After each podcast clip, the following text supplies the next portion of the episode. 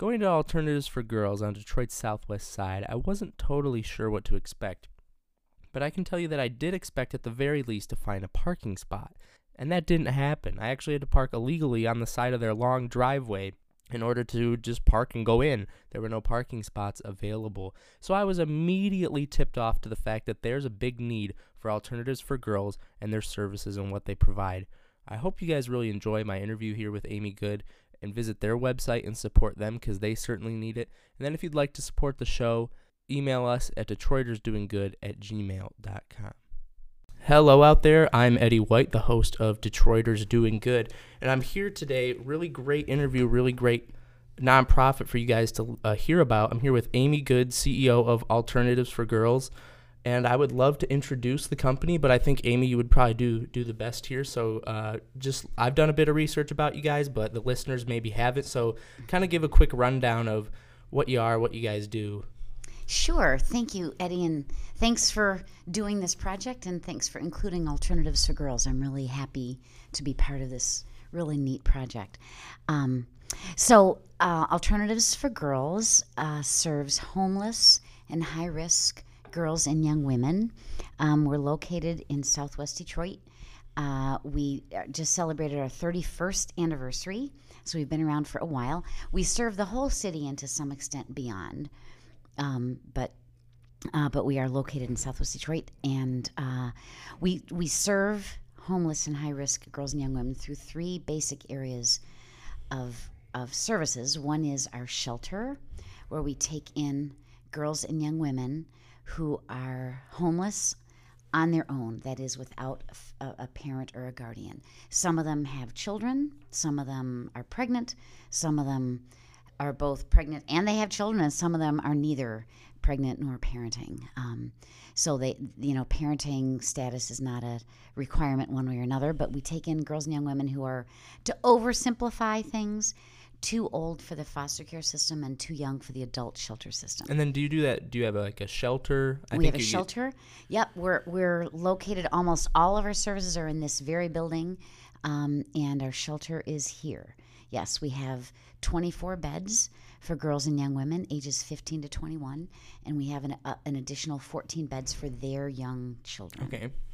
Uh, so we take them in, we help them get safe, get well, get calm, um, and then start planning and get into to get their education back on track, get a job. So we can talk more, but that's one area. A second area is our outreach program. We do a range of different things. Um, we do, including street outreach, where we drive around the streets all hours of the day and night and work with girls and women of any age who are involved in the sex industry. Many of them are victims of sex trafficking. Um, we also work with high school age girls who are at risk. Um, of, of who are actually involved in high risk activities.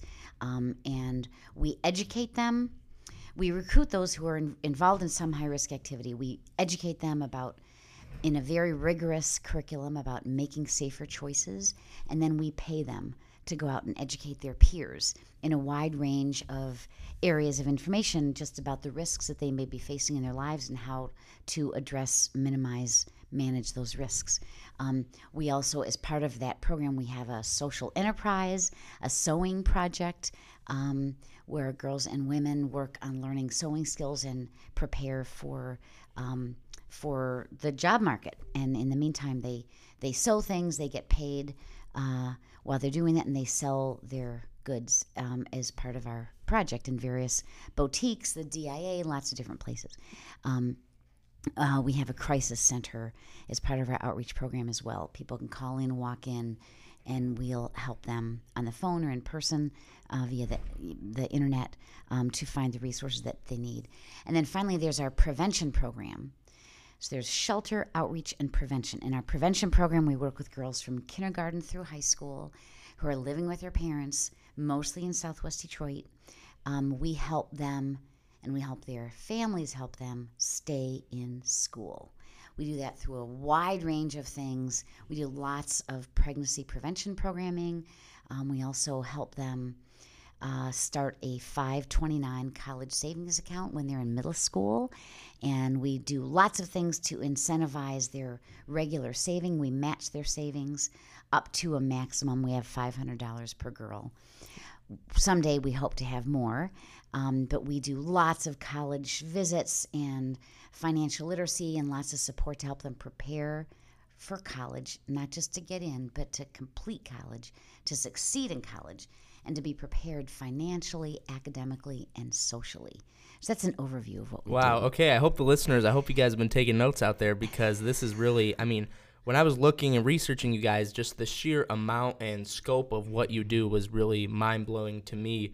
And that's really kind of what I wanted to touch on and get you to go over a little bit here because you guys do, you do a lot. Um, and I did notice on your website, I suppose this is in line with your, you know, just the wide range of programs that you guys have. You'll have like testimonials from people, quotes from people, mm-hmm. and they'll say, you know, I, I really found a home here. I really, this was really able to help me move forward, do X, Y, and Z. And it'll say, mm-hmm. you know, something like from Taylor, you know, mm-hmm. 16 and future something, future nurse, Right. future occupational therapist. So I thought that that was really interesting. Can you maybe elaborate a bit on how you get people to kind of see that future for themselves, see that vision? You know, obviously you guys encourage that, but but how do you do those kinds of things? Yeah, I really appreciate that question, and I appreciate that you noticed and took an interest in that uh, that um, material on our website. Um, yeah, future visioning is a really important part of all of our programs. Uh, we convey messages in lots of different ways that each of the girls and women that we serve has a future. She has great potential. Um, one of the things that we we emphasize in all of our programs is community service, um, and the the those we serve have a great deal to give and to contribute, and we we uh, really harp on that, and we really help them see that they not only have a lot to contribute to their community, but that their community needs them. We seriously need them. They are not helpless, weak, needy individuals. They are girls and women who, who have their, you know, they, they have lots of talents, they have lots of skills. We help them identify opportunities that they have every right to access, education, you know, edu- um, grants to help support their education, financial aid. They have skills that are can be very marketable. Sometimes they have to be transferred from one sort of use to a different sort of use, but they have skills that can be very effective job skills. They can support themselves, they can support their families, they can be stable, and they can contribute to their communities. So we educate them, we help them see those possibilities in lots of ways. More than anything else, by doing. They do community service throughout the time that they're here. They meet and spend time with those who have walked in those paths before and who are now doing great things. Um, they can see themselves in women that surround them here who have struggled um, and who with you know who have uh, identified support and used that support to get somewhere. We really love having women in various careers, especially but not limited to non traditional careers for women, come here and spend time with them and help them with resumes, help them with workshops. We do a lot of different job shadowing programs so they can see themselves in other successful women. Right. Okay. So really, it's more of you're helping them see their potential. You're helping them kind of see the places that they can they can mm-hmm. reach, as opposed to maybe telling them where they can go. Right. You're helping them them see that for themselves. Would that be accurate? And we help them be there. I mean, we do college visits. We do, um, you know, we make sure they get exposed to resources the community has to offer that they may have not recognized are for them too, like the libraries that we have. There's an exhibit at the DIA right now that we partnered with, and the girls and women in our sewing project contributed to this. Um, this project is called Labor of Love um, by the the Toledos, who are artists and designers, and our sewers contributed to that project. And there is a piece of that exhibit that's at the DIA right now that acknowledges their contribution. So we had a lot of them at the DIA on the opening a few weeks ago, and they it's just another example of they can yes they belong at the DIA, they belong you know every place throughout the community, and they deserve access to resources that our community has to offer. Wow, that's really that's really exciting. I think it, the DIA maybe isn't a place that a lot of people see themselves, but uh, that accomplishment I can definitely see how you accomplish that and you get to a place where you never thought you would be. Now mm-hmm. that opens it up for you. Now now you start thinking bigger. Right. And other places too where they may have thought they didn't belong. College campuses. We want them to feel really comfortable on college campuses. Like yeah, they can belong there. They we, there's an alumnus of our prevention program who's serving on the Detroit City Council right now and uh, they they they can see themselves there. They can see themselves as leaders. They, we do a lot of leadership development. If you can be a leader in your family, in your small group of girls here at AFG, in your community as a, an organizer, you can see yourself as a leader in lots of different roles. That's really really exciting. I think that you guys really do offer something here, a lot of things here but I think a challenge might be, and correct me if I'm wrong here, is getting people to listen, getting people in that door. It seems like maybe once they're here, you know, they can kind of see what's going on. And, and I know you mentioned earlier, you guys drive around all hours of the day and night. You try to engage people it's one thing to get in front of somebody, but I think it's another thing to make them listen and, and really have what you say resonate with them. How did you guys do that? You know, maybe at the beginning when you didn't have as much notoriety as you do now, and then how do you guys do that now? Has that strategy changed? Can you just elaborate a little mm-hmm. bit on mm. how you get people to kind of come in the door and accept, you know, what you guys are trying to help them see? Sure, uh, it's true that the girls and women we serve face a lot of challenges and, and some of the most daunting challenges, um, as with anybody, come from within.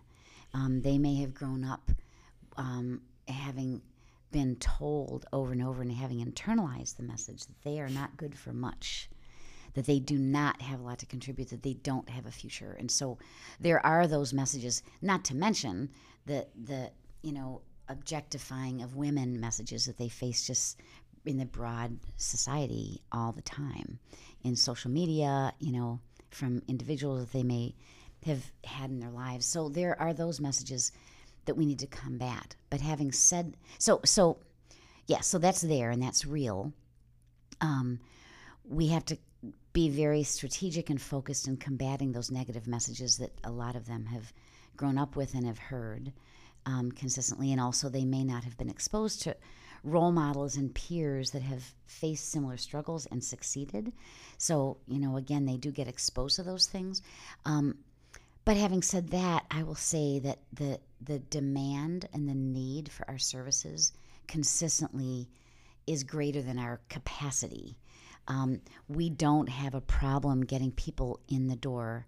Um, you talked about when we were less well known than we are now, but the girls and women and families that learn of us, uh, you know, generally don't need a lot of convincing. Uh, you know, somebody, a 17 year old girl or 18 year old young woman who's homeless by herself is generally, um, I mean, with some trepidation, but generally interested in coming to check out a safe shelter off the street, especially one that's gender specific, that's all girls and women.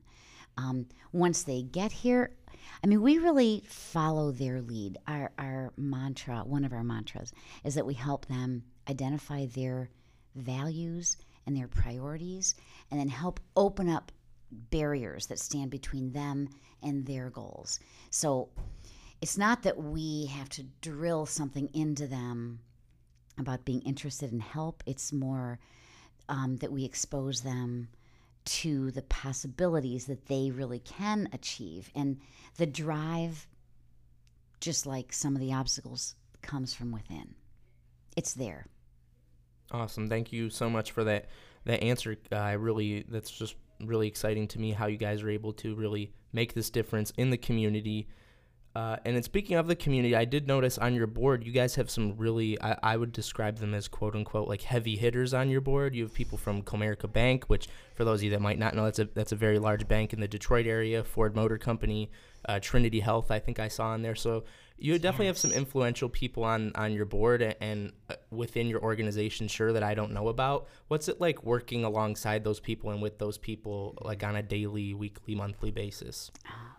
We are so fortunate. We are so fortunate to have wonderful people on our board who are not only connected with the organizations that you mentioned and others that are strong, powerful, influential within this community, but also the individuals on our board are deeply committed to Alternatives for Girls mission. Um, so it's easy to be with them because they are extremely committed, and each of our board members and others, and lots of individual donors who, what we find is that once people learn about our mission and about the need that exists in the community, the hundreds and sometimes thousands of girls and young women that are homeless by themselves and otherwise at risk, once people get a deeper understanding of that need and of our response to that need that's very much um, based in grassroots and in responding to what the community needed, it's easy for people to grow really committed to work alongside our staff and our participants. Because as i as i said the girls and women that we serve they do the really heavy lifting. They are courageous, they're brave, they're strong, they're motivated, and with just relatively a small amount of help from us, they go so far. So that's really motivating. And the folks that are on our board, we are grateful to them. They could choose lots of other charities. Um, it's really exciting to us when people choose to support us, um, and it makes all the difference because we started because there was really there there were gaps in the safety net and nobody was addressing the needs of these populations. And that's why we started. That's that's why we started that's why we started out doing what we did and why we continue to do what we do because these are gaps that needed to be filled. And the folks that support us from you know being donors to volunteers to board members and everything in between um, can see the impact of even small amounts of contributions. So it's it's pretty motivating for people when they get close to us and it's motivating for all of us staff to be supported by so many people who have other choices but they choose AFG's mission. So let's get maybe a little a little more specific, a little more maybe retrospective. So you've been you started Alternatives for Girls. It was a volunteer run organization originally, correct? And now you guys have full time staff. You guys have, you know, uh, you just won the award for Crain's Detroit Best Managed Nonprofit. That's something that means a lot to me personally because I think not all nonprofits are created equal. So take me through from uh, maybe a little bit from inception, from when you started this thing to now, you know, Crain's Detroit Best Managed Nonprofit. I mean, it's obviously a big jump. You guys have a lot more expenses now, a lot more people. You're able to reach more people, thank goodness. Did you ever think you were going to get this far? Did you ever was this ever in the in the grand master plan back in back in the 80s? Uh, uh, ex- absolutely not. Um, and I I would um, want to clarify that I would never say I personally started AFG. I was part of the neighborhood. I was part of the group. Um, I, you know, I was part of the group that started Alternatives Girls. I, I was the one that happened to be in a situation where I could um, focus full time on the work at a certain point, um, and and run with it from that role. Um, but there was a group of people um, group of us living in Southwest Detroit, in, in the very near section of Southwest Detroit around where Tiger Stadium used to be. Okay. Um, who just noticed an alarming increase in the number of girls and young women that were on the streets, that were in harm's way, that were sleeping in the park on Trumbull, um, that were involved in street based prostitution, um, even little girls, elementary school age girls that were just not going to school. Um, and th- one conversation led to another.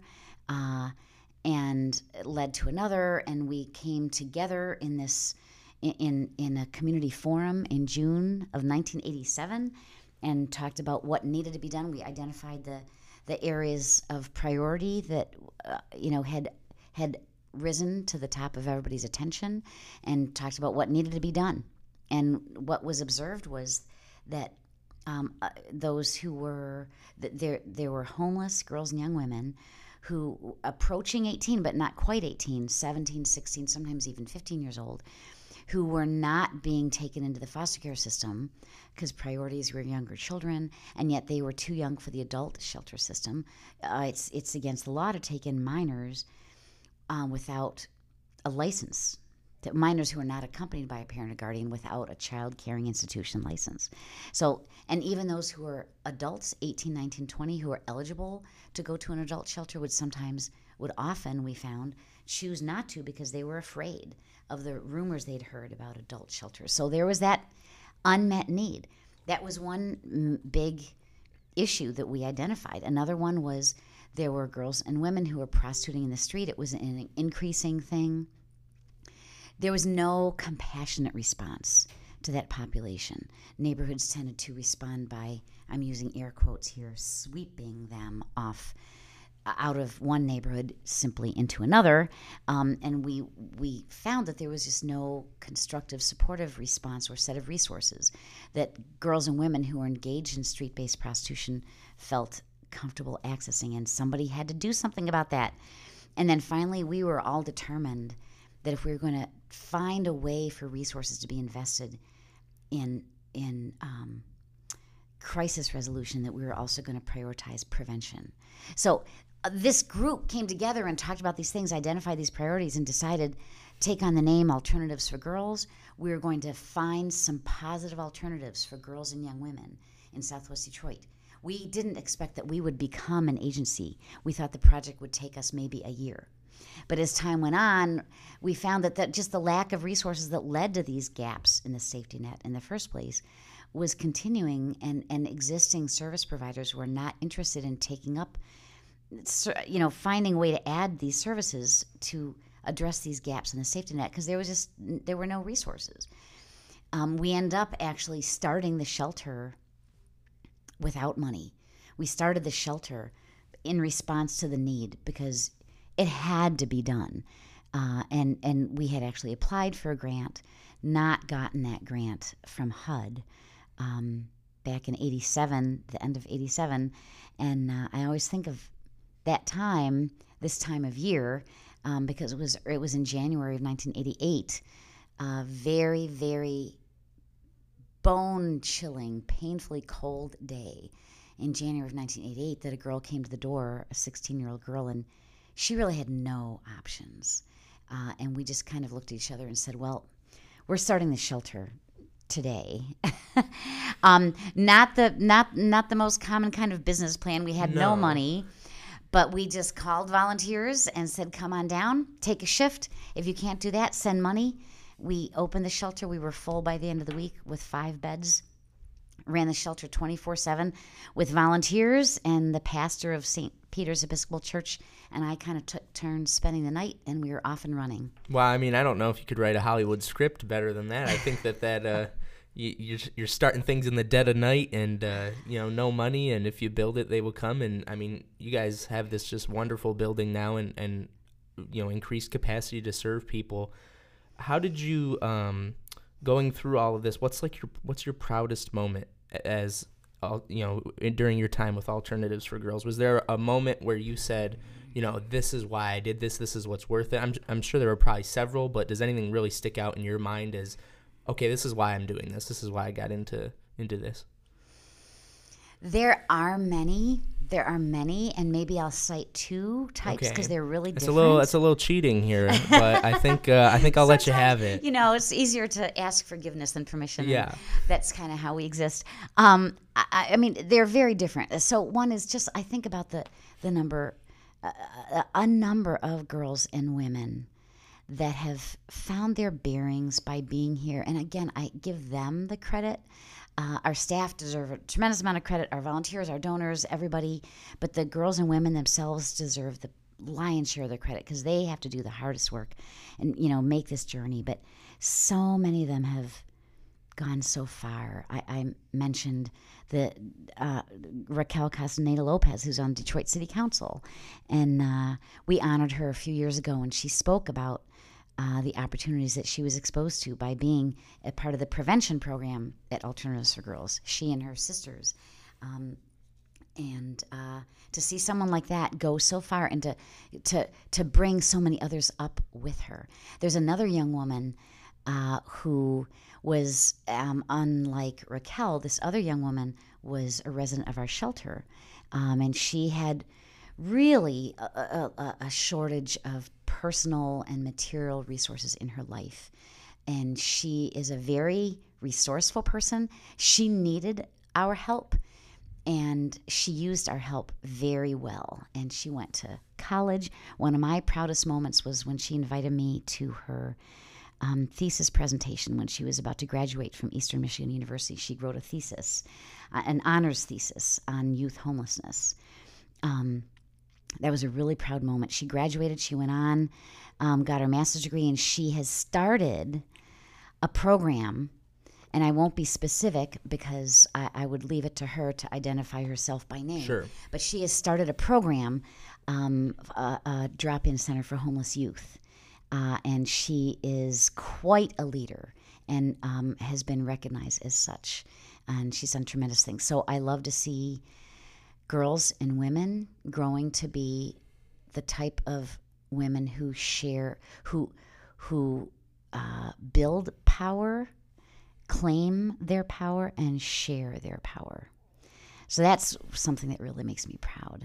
That's really cool. I'm really excited to just sit here and be a part of it and hear that, and I hope the, the listeners are too, because I mean that's what that's what this podcast was started uh, for, and that's what it's all about. So thanks so much for sharing that uh, with me. I think that we'll probably start to wrap up here. Do you have anything else to say for, for kind of the good of the order? If people want to get you know involved, what should they do? Oh yeah. Um, yes, there are there are tremendous opportunities for just about anybody to get involved in our work. And we really need people to get involved in our work because it continues to be the case that there's no steady stream of funding to address the needs that Alternatives for Girls addresses. And we need all kinds of support. We need volunteers, we need donors, um, we need just community people to help us in one specific way or another come in and do you know, be part of a job fair, come in and sit down and make dinner with the girls in, in the shelter and chat with them, um, let them know about your career. So uh, we need all kinds of uh, donations. We need lots of help. Um, it's easy to find us on our website, alternativesforgirls.org, um, and we just we make this work with a combination of thousands of individuals who give us money, give us their time, labor of love, their expertise. That's what works. And uh, it's easy to, to join us. I invite people to do that. You know, I talked about the girls and women that we serve doing community service. I think anybody who's done community service knows what a joy that is. And we feel strongly that the girls and women that we serve deserve that too. They deserve to know that awesome feeling that comes from being a contributor. So it's a really great feeling to be part of our mission and our work, and I invite people to join us in that. Awesome. Well, thank you so much for your time. Again, that website is alternativesforgirls.org. You guys can check it out. This has been an episode of Detroiters Doing Good, and I will see you guys in the next one.